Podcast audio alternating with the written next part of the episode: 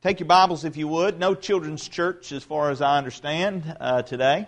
So, uh, kids, if you'll just settle in, and uh, you can follow along too. Take your Bibles, turn with me to Luke, Gospel of Luke, chapter 6, continuing our study. Sermon on the Plain.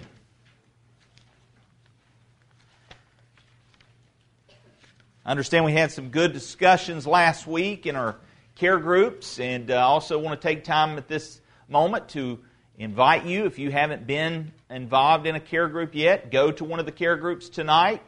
Uh, lots of uh, good opportunity there. They will be having a small group setting and, and just some good uh, in depth discussion in regards to what uh, we're speaking on this morning. So it's just a, a great way to continue to meditate upon the Scriptures and the truth what God's teaching us. This section that we're kind of um, nestled down in at this point is in regards to some know as the Sermon on the Mount, the Beatitudes, and, and we started this uh, specific section after Christ had been alone praying and came down and he selected his apostles, and uh, from that point, they. Um, uh, he began to minister to a, a, mass of people who, who had gathered at, this location, and uh, a variety of folks, be it believers, non believers, the Pharisees no doubt gathered there. We know this because there were many who were healed of diseases, there were demons that were cast out. Um, and he began to teach to these people. And he talked about those that are blessed spoke about those that were also cursed. And he set up sort of a contrast. And I believe that's important as a backdrop as we go through the rest of this text to understand there is a contrast taking place. And especially today, when we look at the specific section that we're in today, you'll see this contrast carried out. I want to take a little timeout section here. Because I see y'all looking at me, and I'm feeling judged. Don't judge me. It's funny. I joke, but the truth is, the reality is, some of you have already made assessments in your heart and mind in just the few moments I've been speaking. Some of you have probably judged that he's not wearing a tie. He ought to be wearing a tie. Some of you are judging that, you know what, he should be a little more relaxed. He looks uncomfortable. Some of you said that guy needs a haircut. oh, I might have found something there. Oh, okay.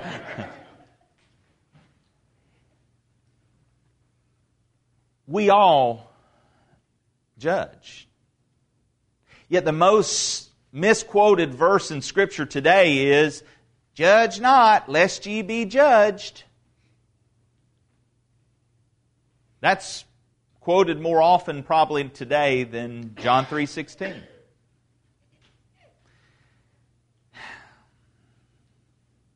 Yet the reality is I think the fact that we do judge is an indication there's a God. What do I mean by that? Well, we're created in his image. The fact that every man judges is an indication that we have some type of objective truth, therefore we judge. Now, sometimes we make wrong judgment, and I would say probably more oftentimes that's probably where we fall, especially if we're judging in the natural sense or the appearance of things. But this lesson, I hope, will clear up for us that Christ, when he speaks these words, which we'll see in today's text about not judging, it's not that he doesn't mean that we just don't make discernment calls or that we don't make moral assessments. In fact, we'll look at other scriptures that make it very clear that we are to judge, but we're to judge righteously. Not based upon my opinion or your opinion or my likes or your likes or my preferences and your preferences. That's not why or how or the basis in which we judge. So let's take a look at today's text and if for a little while you'll stop judging me, I'll stop judging you. All right. Let's take a look. Look, if you will, in Luke 6, 27 uh, and 36, just to kind of give us a recap, because I know we kind of brushed through this last week and we'll sort of brush through it this week and then get into today's text. But I say to you who hear, and again, there's a significance. We talked about those who hear and those who don't hear. Love your enemies. Love your enemies. Do good to those who hate you. Bless those who curse you. And pray for those who spitefully use you. To him who strikes you on the one cheek, offer the other also. And from him who takes away your cloak, do not withhold your tunic either. Give to everyone who asks of you and from him who takes away your goods, do not ask them back. And just as you want men to do to you, you also do to them likewise. But if you love those who love you, what credit is that to you? For even sinners love those who love them. And if you do good to those who do good to you, what credit is that to you? For even sinners do the same. And if you lend to those from whom you hope to receive back, what credit is that to you? For even sinners lend to sinners to receive as much back. But love your enemies, do good, and lend, hoping for nothing in return. And your reward will be great. And you will be sons of the Most High, for He is kind to the unthankful and evil. Therefore, be merciful just as your Father also is merciful. Judge not, and you shall not be judged. Condemn not, and you shall not be condemned. Forgive, and you will be forgiven. Give, and it will be given to you, good measure, pressed down, shaken together, and running over, will be put into your bosom. For with the same measure that you use, it will be measured back to you. Heavenly Father, I pray, Lord, that you would clear my mind. Uh, Lord, you know the distractions that um, have grabbed hold this morning, and Lord, yet I pray that you move them, remove them from my thoughts and Lord, that I would be a clean vessel for your honor to preach and proclaim your truth and your power. Lord, that our hearts and minds would be open and receptive, that we would hear. Lord, give us ears to hear. Be our teacher today. Lord, may we truly draw near to you and listen as you seek to teach us your truth in your way. We'll give you the glory and the honor, for we ask it in Jesus' name. For his sake we pray. Amen. We all make moral judgments, evaluations, moral scrutiny. You know, somebody said to me once, they quoted that verse, you know, judge not lest ye be judged. I said, who'd you vote for last election? We all make judgments. If it's good in our heart and mind, we approve it. We approve of it. Whatever the action. If I believe it's good, then I approve it. If I think it's bad, I reject it. Problem with that assessment is I am the rule of thumb. And that's what gets us in trouble. When I measure based upon my standard, that's the wrong standard. That's not the standard to help us make discernment between what's right and what's wrong. The fact that there is morality, the fact that there is a moral law, tells us there is a moral lawgiver. Judgment should point us to an objective source of truth. It should point out that because every man and woman does this, the animals don't do this in that sense, man does this in that sense, it should point us to there's a God. There's moral law, there's truly right, and there truly is wrong, then there must be a moral lawgiver. Jesus is just taught here on loving your enemies. And this is in the context of loving your enemies. Well, you got to make a discernment as to who your enemies are, don't you? You got to make a judgment as to why that person's an enemy or why they're not an enemy. You know, it's interesting as Christ goes through this portion of Scripture that we just read. We closed with this thought last week, and you'll find it in verse 35, where he says, Love your enemies, do good, and lend, hoping for nothing in return, and your reward will be great. And you will be sons of the Most High.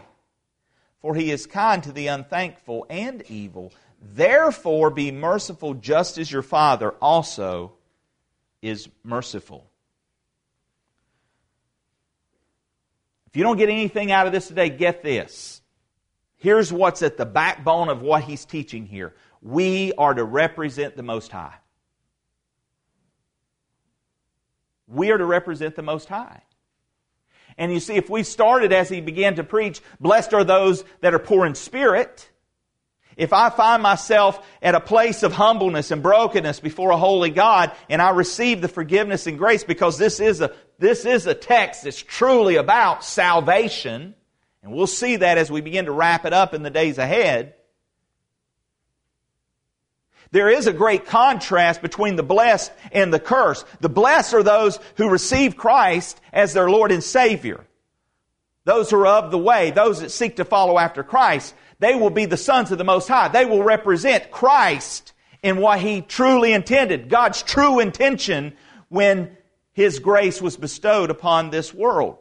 Unlike contrasting with the Pharisees that He continues to blast, the religious, there's a great contrast set up here. And it's even there in their presence. There are those that have been called to be apostles.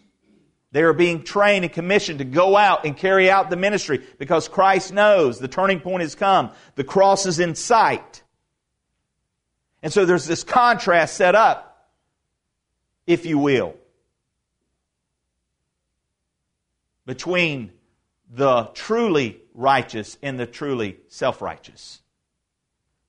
And so he begins to teach these things. Notice Jesus is expanding in verse 36 what it is like to be like the Father. You see, the Pharisees had messed this up. They had taken these truths that God had entrusted to the Jewish people, and yet now at this point, they have totally abandoned the truth that was behind it. And they had made these traditions, and they had set their traditions on a, on a pedestal far above God's intent, the heart behind the truths. And so Jesus is expanding in verse 36 what it's like to, to be like the Father. Therefore, be merciful. Just as your Father is also merciful. All of this giving and lending and being good, those type things, who does that represent? represents the very God that gives them breath, that gives them life. And yet, see, the Pharisees, they had failed in this. They had not done this.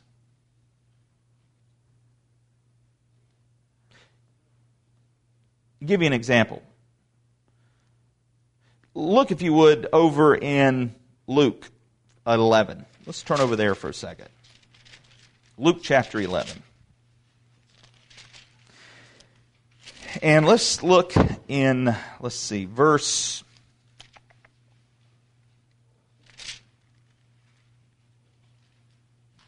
Look in verse 42. Look in 1142 of Luke. Luke 1142. But woe to you Pharisees, for you tithe mint and rue in all manner of herbs, and pass by justice and the love of God. These you ought to have done without leaving the others undone.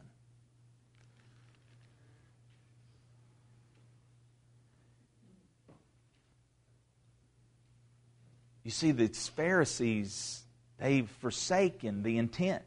They're not representing who they should have been representing with those who have been entrusted with the oracles of truth. And so this precedes today's text. We see that Christ is laying this groundwork, and then he goes into this, verse 37 judge not. And that's the first point I want to talk about today. Judge not. So if we're to reflect him in mercy and in kindness, what about this judge not?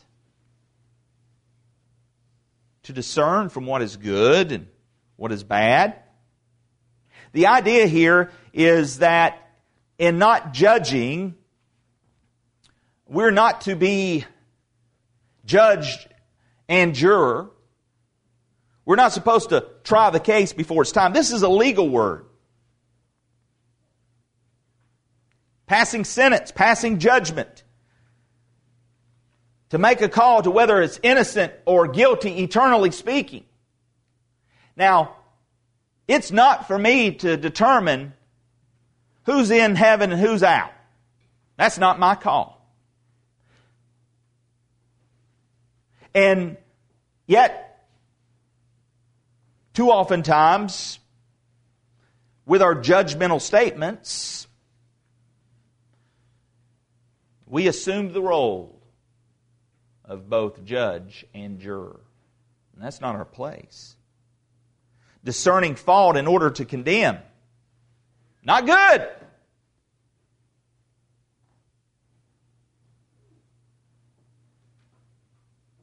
Now, again, he's not saying we're never to assess someone and ascribe no guilt or, or, or moral determination. I, I, I, mean, again, we're, we're going to look at we are to judge righteously.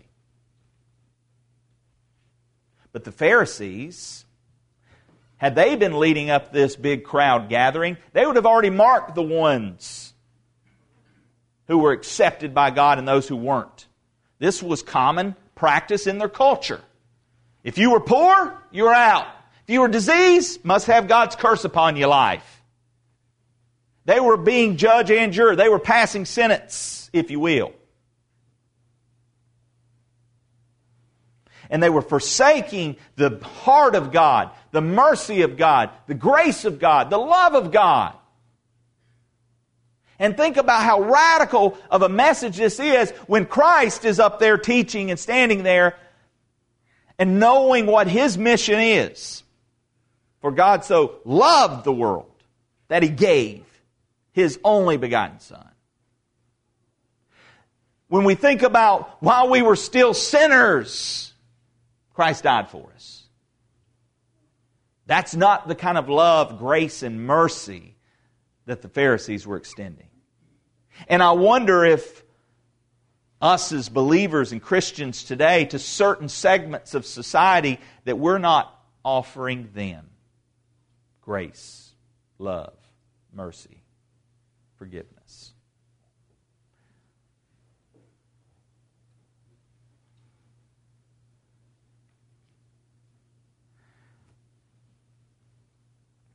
Jesus, though, he made judgment calls, did he not? I mean, when he was here, and, and, and so again, I, I, want us to, there, there's a fine line in between the two. You know, we're not one of these, uh, was it greasy grace? Somebody came up with, I don't know who, somebody told me that phrase. I like that. That's a, a lot of people want to use greasy grace. I mean, we don't want greasy grace. No, no, no. The greasy grace is anything goes. Oh, we're just going to overlook it, brother. We're going to overlook it, sister. You know, um, that's your that's your lifestyle choice. That's fine. We won't judge you. That's a lie. Somebody says that they're not judging you; they just judged you. They did. So we don't believe in greasy grace. And this is found in Scripture. Look, um, that passage over in Luke 11. If you were there or you want to just stay where you're at, I can read it. That's fine.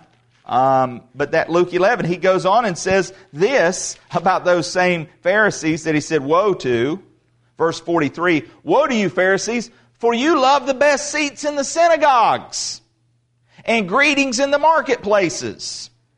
Woe to you, scribes and Pharisees, hypocrites, for you are like graves which are not seen, and the men who walk over them are not aware of them. Wow. It's pretty harsh words. How about this? Jesus called Herod a fox. And he wasn't talking about being attractive. It was talking about sly and craftiness. Not a very favorable term in those days. He called in Matthew 7 6 those who rejected his teaching swine. Those that rejected his teaching, he called them swines. I'm not recommending that if you're at the workplace and somebody doesn't want to hear 3, John 3.16, that you call them a pig. All right? You filthy pig. You know. Probably not the best evangelistic approach for us. But, again, we are called to discern. Enemies. This is what he said in regard to his enemies in Matthew 7.15. He referred to them as ravening wolves, raging wolves. Serpents in Matthew 12.34 speaking to the Pharisees. He called them brood of vipers. And of course, my favorite one of all in John 8 44, you children of the devil. Some of you have heard this story before, but a pastor friend of mine had a youth rally. And man, it was going good. We had about five different youth groups all together, and this worship band was up there playing, and it was just a great time. And all of a sudden, I see this this kid just jumps up and he takes off a running, crying, just bawling. I mean, tears. And all of a sudden, here goes his sister running after him. And then here goes three other girls running after him. And then I see his youth pastor get up and go running after him. I thought, what in the world is going on? So I better go see. So I go over there, and there's the bathroom stalls, and the girls are out front, and they're all just consoling each other. And, and I'm like, what's going on? It's my brother. It's my brother. He's in there. And I was like, okay. So I go in the bathroom.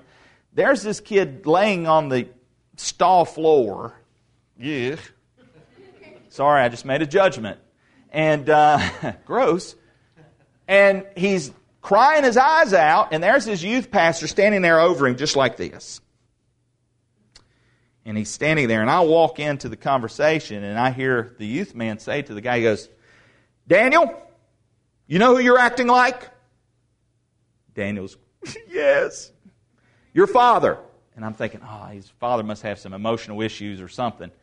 Your father, the devil. and I was like, not exactly the approach I would have used.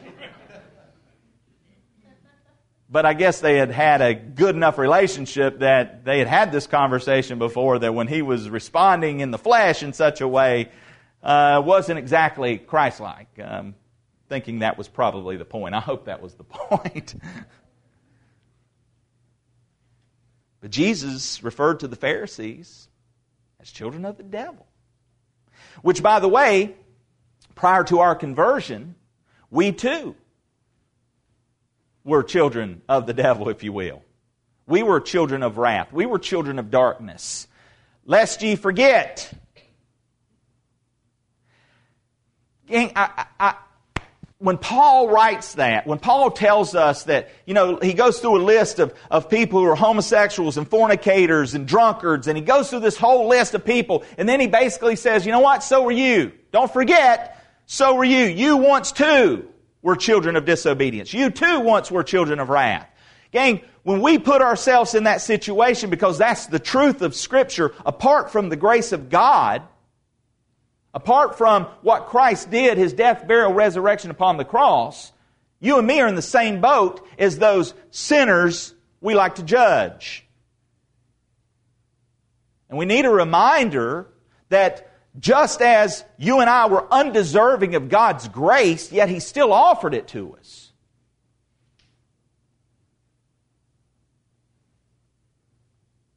I didn't do anything to deserve that grace. When God found me, I wasn't exactly looking for him, to be honest with you.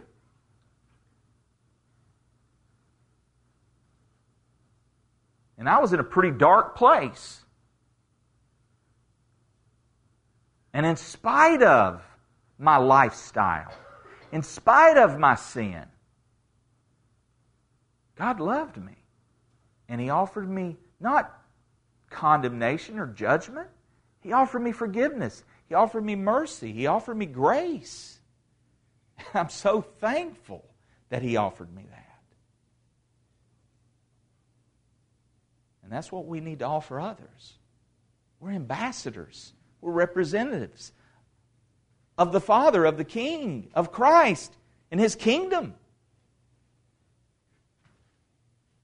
Well,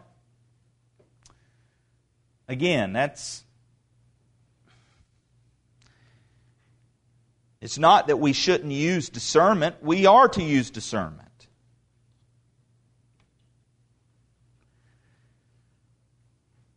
But our discernment should reflect mercy and kindness and grace.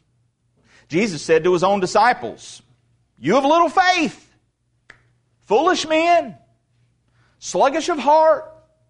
Peter at one time was referred to as Satan. Get thee behind me, Satan. He was called a stumbling block. This is Peter. This is Jesus talking to the believers, if you will. We are called to make judgments. Look over in John. John 7. John 7, please. John 7, verse 24.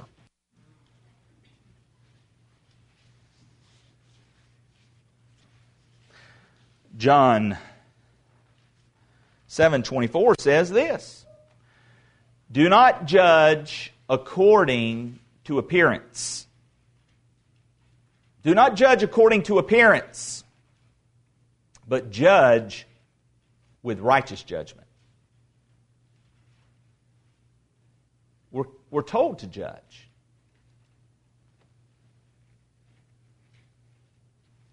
The Bible says that he who's spiritual judges all things. He who's spiritual judges all things. He who's spiritual discerns all things. I hope you discern. I hope you make the judgment call of, hey, you know what? Should I go to that place? Or is me going to that place going to present a stumbling block? That's using judgment. That's using righteous judgment. Hey, if I opt to do this because, hey, I've got liberty to do this, is that what's best for my testimony? That's a judgment call, isn't it? And you need to make those judgment calls. And those calls are hard sometimes, aren't they? Just because you've got liberty doesn't mean it's what's best. You're representative of the kingdom. Be careful in your judgment that you make righteous judgment. But also guard against judging self righteously. There's a balance there. And the only way you and I are going to determine the balance is to know the mind of Christ because I can tell you, I can already tell you, my judgment meter's broke. And so is yours. The objective truth of God's Word, that's the only thing that can gauge my right and wrong decisions. The principles that are found in God's truth is what has to govern our decision making.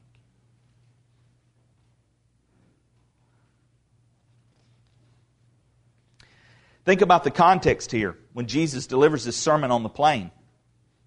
Jesus is being judged. He's being wrongly judged, isn't he?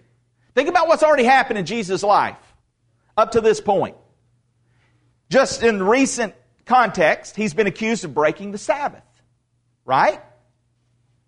Remember, what your disciples are doing, this is unlawful. They're not to be doing this on the, on the Sabbath. They're plucking those grains. That's, that's against the law. They're breaking the Sabbath law. And remember, we talked about this. That wasn't the Sabbath law. That was their law. That was the standard that they come to accept. And remember, we spent a Sunday service and some of us got our toes stepped on because we said a few things that we now equate as the law of God, certain standards. Listen, I'm all for standards. I, am glad you all have standards. But I can probably guess that if I go into Holton's house, spend a little time with Holton, and I come over to Miss Jean's house, spend a little time with Miss Jean, And then I go over to Brother Gerald's house, spend a little time with him. Maybe I pop in MB's while I'm out that way. I'd swing back through the Turners and I hang out with High Towers and I just few. My guess is you all have some different standards in your home. I'm just saying. But that doesn't mean that what they do in their home is wrong to Miss Jean or right to Miss Jean. She may have a different set of standards. Don't compare to one another your standards. Don't make that your law. There's one objective truth. What is behind, what is the heart behind what God is intending with the Sabbath law? It wasn't what the Pharisees were saying, but they had put it there. Right? And sometimes that's what we do. We take a truth, but then we kind of add to it.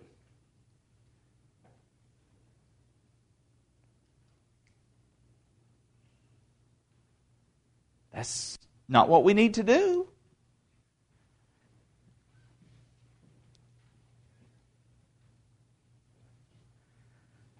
Well, not only had Jesus been judged by the Pharisees that he was breaking the Sabbath, some of them even judged he had a demon. They said what he was doing was demonic.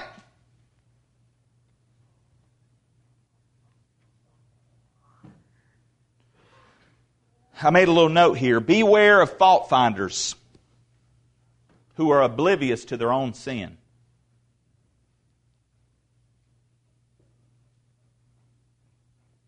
Beware of fault finders. You know the fault finders, don't you? I mean, you just can't ever do anything right around them. They're always pointing out. Critical spirit, critical spirit. You know. Y'all remember the Muppets? Remember those two old men set up in that up in that booth? Critical spirit.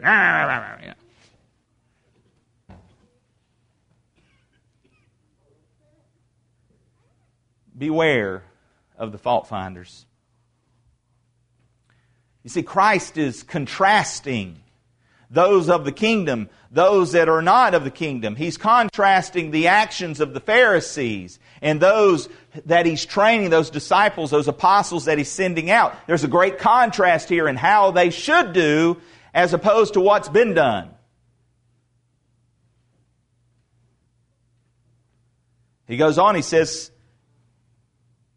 Judge not. Notice he says, also condemn not.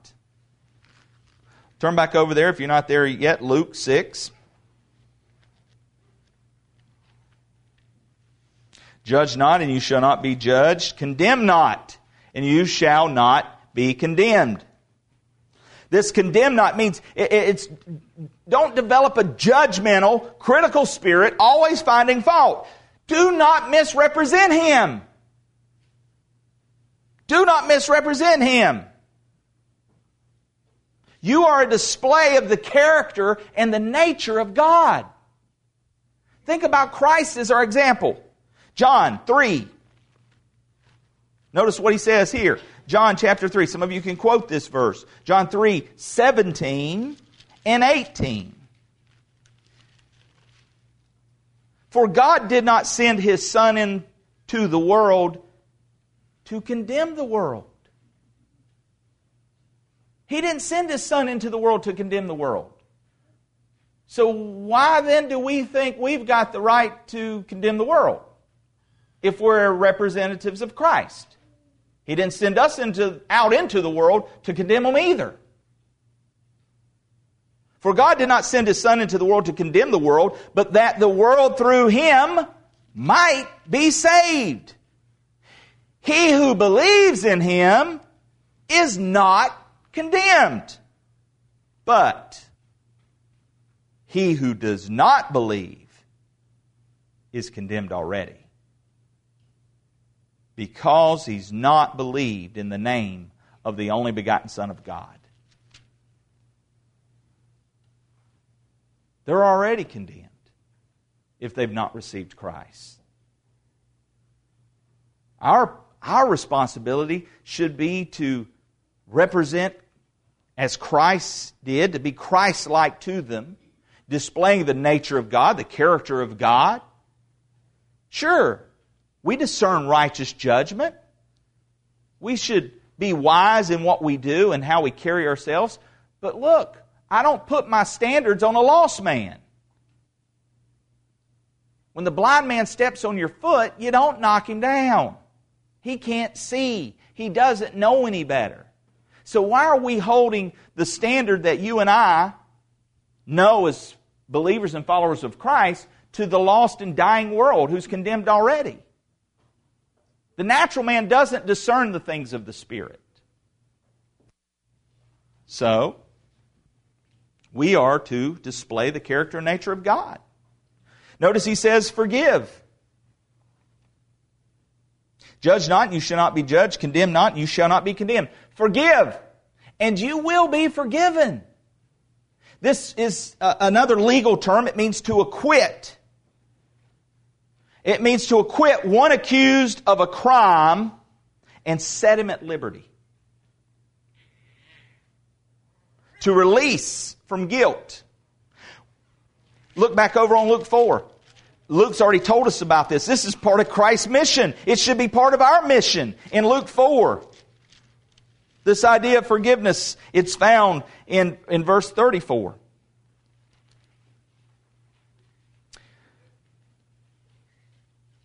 I'm sorry. Uh, misquote. Notice up in verse 18, 418. 418. Jesus speaking in the synagogue says this The Spirit of the Lord is upon me because He's anointed me to preach the gospel to the poor. He has sent me to heal the brokenhearted, to proclaim liberty to the captives. That's that, setting them free and recovery of sight to the blind, to set at liberty, here it is, those who are oppressed, to proclaim the acceptable year of the Lord.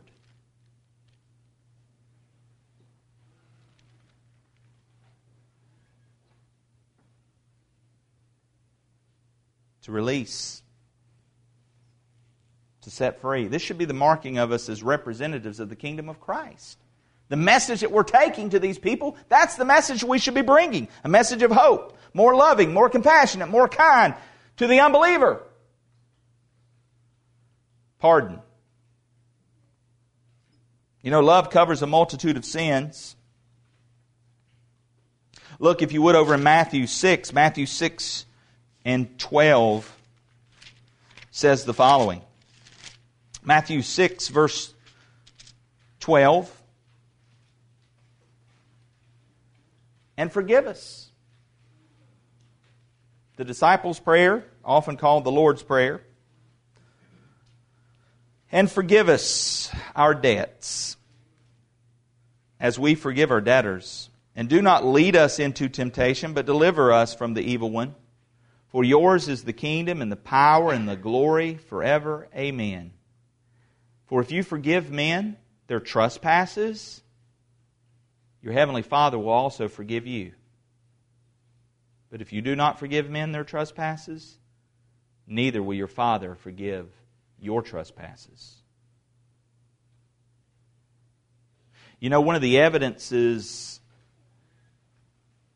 that you have received the love and the grace of the Father is an outflow of forgiveness.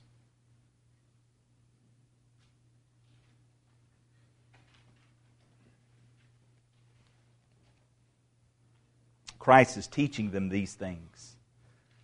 Those that are giving and lending to the poor, those that are doing good to, to these people. That's, he's, he's giving them, this is what it looks like. When God really has your heart, this is what it looks like. Not like what we have over here as the example.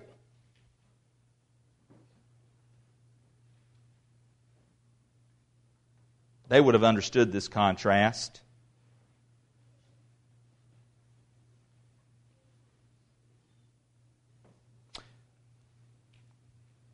But many did not. And the reality is, many still do not. Look over in Matthew 18. We'll, we'll see this. Matthew 18. A little more instruction about forgiveness. Matthew 18, 21. Then Peter came to him and said, Lord, how often, how often shall my brother sin against me and I forgive him? Up to seven times, maybe, perhaps, question mark. Jesus said to him, I do not say to you up to seven times, but up to seventy times seven. Therefore, the kingdom of heaven is like a certain king who wanted to settle accounts with his servants. And when he had begun to settle accounts, one was brought to him who owed him 10,000 talents. But as he was not able to pay, his master commanded that he be sold with his wife and children and all that he had, and that payment be made. The servant therefore fell down before him, saying, Master, have patience with me, and I will pay you all. Then the master of that servant was moved with compassion, released him, and forgave him the debt. But that servant went out and found one of his fellow servants who owed him a hundred denarii. And he said, he laid his hands on him and took him by the throat, saying, Pay me what you owe. So his fellow, his fellow servant fell down at his feet and begged him, saying, Have patience with me, and I will pay you all. And he would not, but went and threw him into prison till he should pay the debt. So when his fellow servants saw what had been done, they were very grieved and came and told their master all that had been done. Then his master, after he had called him and said to him, You wicked servant, I forgave you I forgave you all that debt because you begged me. You should not also have had, you should, you should not, should you not also have had compassion on your fellow servant, just as I had pity on you? And his master was angry and delivered him to the torturers until he should pay all that was due to him. So my heavenly Father also will do to you if each of you from his heart does not forgive his brother his trespasses.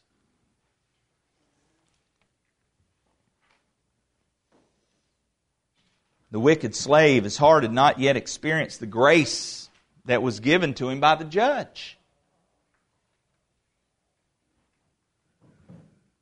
And Christ standing here teaching, and though there were many representing Christ, representing Him, they didn't really understand. They had truly not received within their heart. They had truly not been like the poor in spirit that he began this Sermon on the Mount.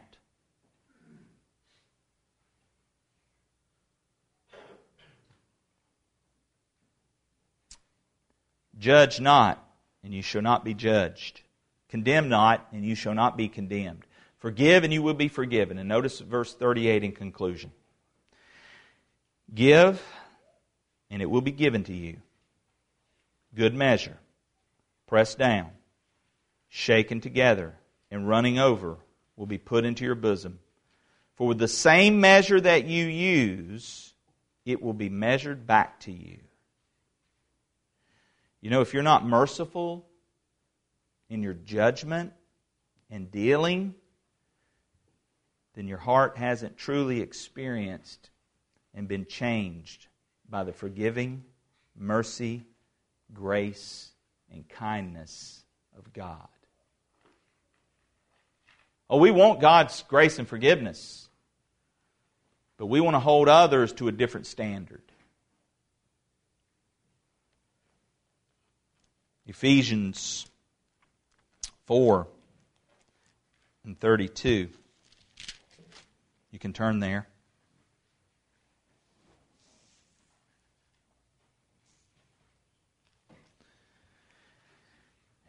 and be kind to one another, tender hearted, forgiving one another, even as God in Christ forgave you. I don't know about you, but I know where I was when God found me. And I am so thankful that He was willing to forgive me. That He didn't give me what I deserve. Instead, He gave me grace. And you know what? You've got neighbors and coworkers and friends and people that you know. And the reality is, they don't need your judgment or condemnation. They need forgiveness.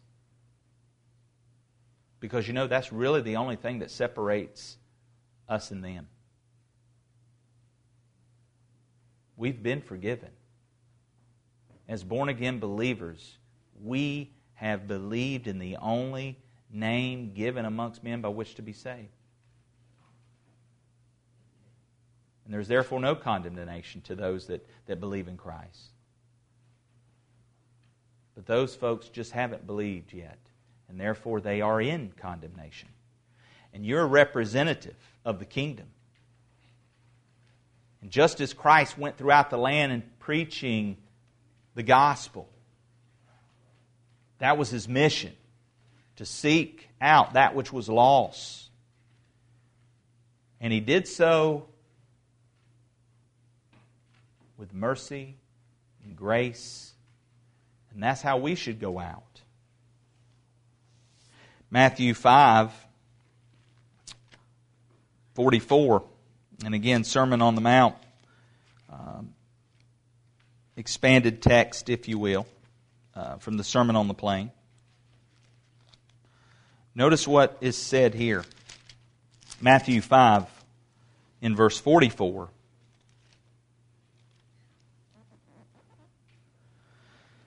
But I say to you, love your enemies, bless those who curse you, do good to those who hate you, and pray for those who spitefully use you and persecute you.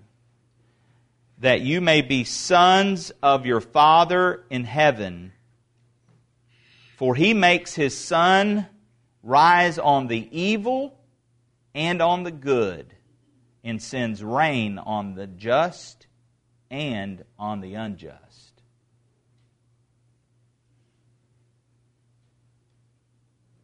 If that's what God does, then who are we not to do it?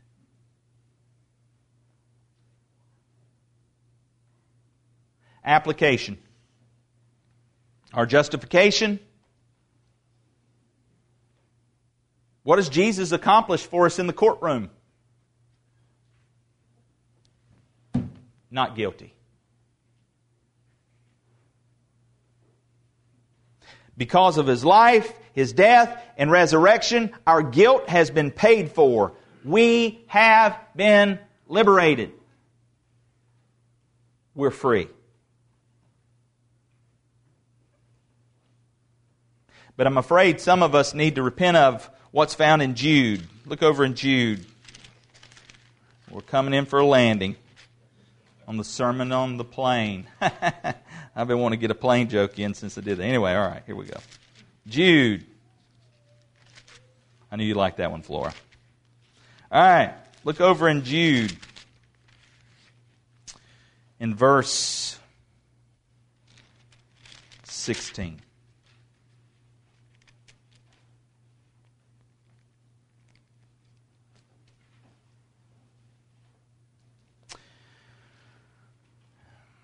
Speaking of apostates, these are grumblers. The Pharisees were such. There are still the religious today that are grumblers, complainers.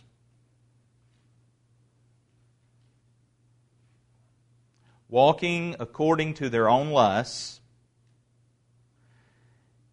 and they, may, they mouth great swelling words flattering people to gain advantage. But you, beloved, remember the words which, you, which were spoken before by the apostles of our Lord Jesus Christ. Now they told you that there would be mockers in the last time who would walk according to their own ungodly lusts. These are sensual persons who cause divisions, not having the Spirit.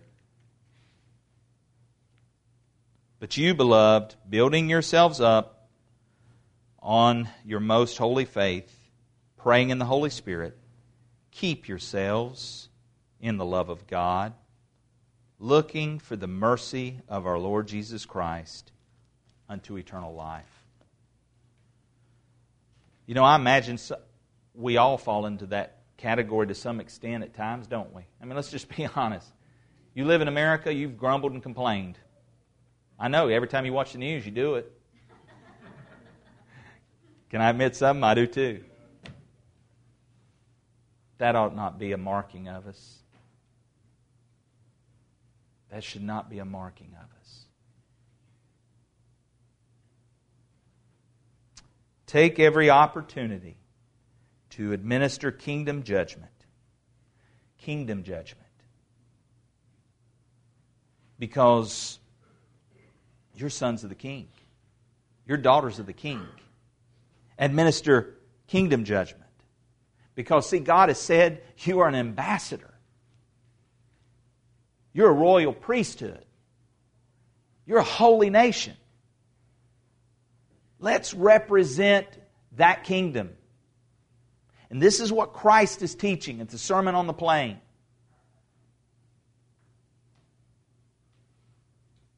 He's calling out His people for His name's sake, for His glory represent the kingdom of Christ at work, at home, at school, with neighbors, with all men. Live out your privileged position.